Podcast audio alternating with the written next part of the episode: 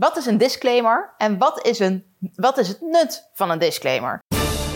Charlotte, de social media jurist van Nederland. Een disclaimer is eigenlijk een stukje tekst dat je bijvoorbeeld op je website publiceert, waarin je vertelt dat jij vindt dat je ergens niet voor aansprakelijk bent. Nou, dat is allemaal hartstikke leuk en schattig, maar je kunt helemaal niet eenzijdig bepalen dat jij ergens niet voor aansprakelijk bent. Maar je kunt het natuurlijk wel gebruiken om wat dingen in uit te leggen. Zo zou je er bijvoorbeeld ook een kleine copyright notice in op kunnen nemen, waarin je duidelijk maakt dat jij bijvoorbeeld de auteursrechthebbende bent van alle teksten die op je website staan. Of als je daar juist een tekstschrijver voor in hebt gehuurd, dat die daar de auteursrechthebbende van is en jij alleen maar een licentie hebt.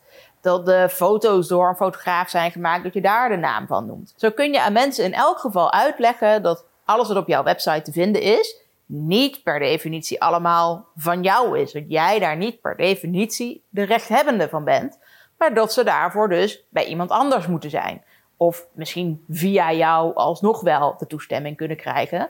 Maar zo kunnen ze in elk geval niet aan verkeerde naamsvermelding doen, bijvoorbeeld. Heb je nou een website met veel zogenaamde user-generated content, dus veel content die bij andere mensen vandaan komt, en die je dus door anderen hebt laten schrijven of die ze misschien zelf wel kunnen uploaden, dan zou het soms verstandig kunnen zijn om ook een zogenaamde notice- en takedown-procedure op te nemen. Daarin leg je dus weer uit dat niet alle content bij jouzelf vandaan komt en dat als iemand ziet dat er toch iets onrechtmatig is, dat ze dat dan bij je moeten melden, zodat jij dat zo snel mogelijk offline haalt. Of als je erover twijfelt, dat je dan wat onderzoek gaat doen en nog contact op zult nemen. Nou, dan wil je natuurlijk wel dat ze wat informatie geven over waarom ze dan denken dat het onrechtmatig is, om welke content het precies gaat, etc.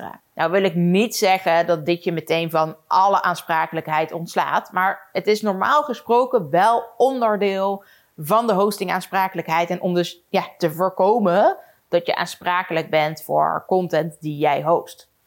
Er zijn dus allerlei omstandigheden die daar nog in meespelen, maar in elk geval heb je er dan alvast alles aan gedaan wat je eraan kon doen. Uiteraard werkt het het allerbeste als je vooraf controleert wat je allemaal op je website plaatst. Goed, dus een disclaimer, daarmee kun je allerlei informatie delen. Je kunt ook wel zeggen dat je van mening bent dat je ergens niet voor aansprakelijk bent. Maar het zorgt er dus niet voor dat je ook daadwerkelijk die aansprakelijkheid verliest of uitsluit.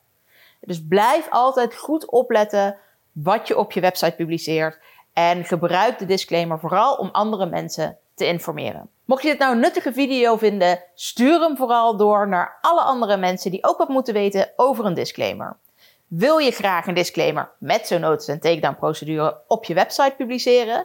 Ik heb een voorbeeldje op mijn website staan die je kunt downloaden in mijn Law Store. Wil je graag meer informatie even sparren over het nut van een disclaimer, hoe jij dat het beste zou kunnen implementeren? Boek dan vooral even een oploskoffie via www.oploskoffie.nu.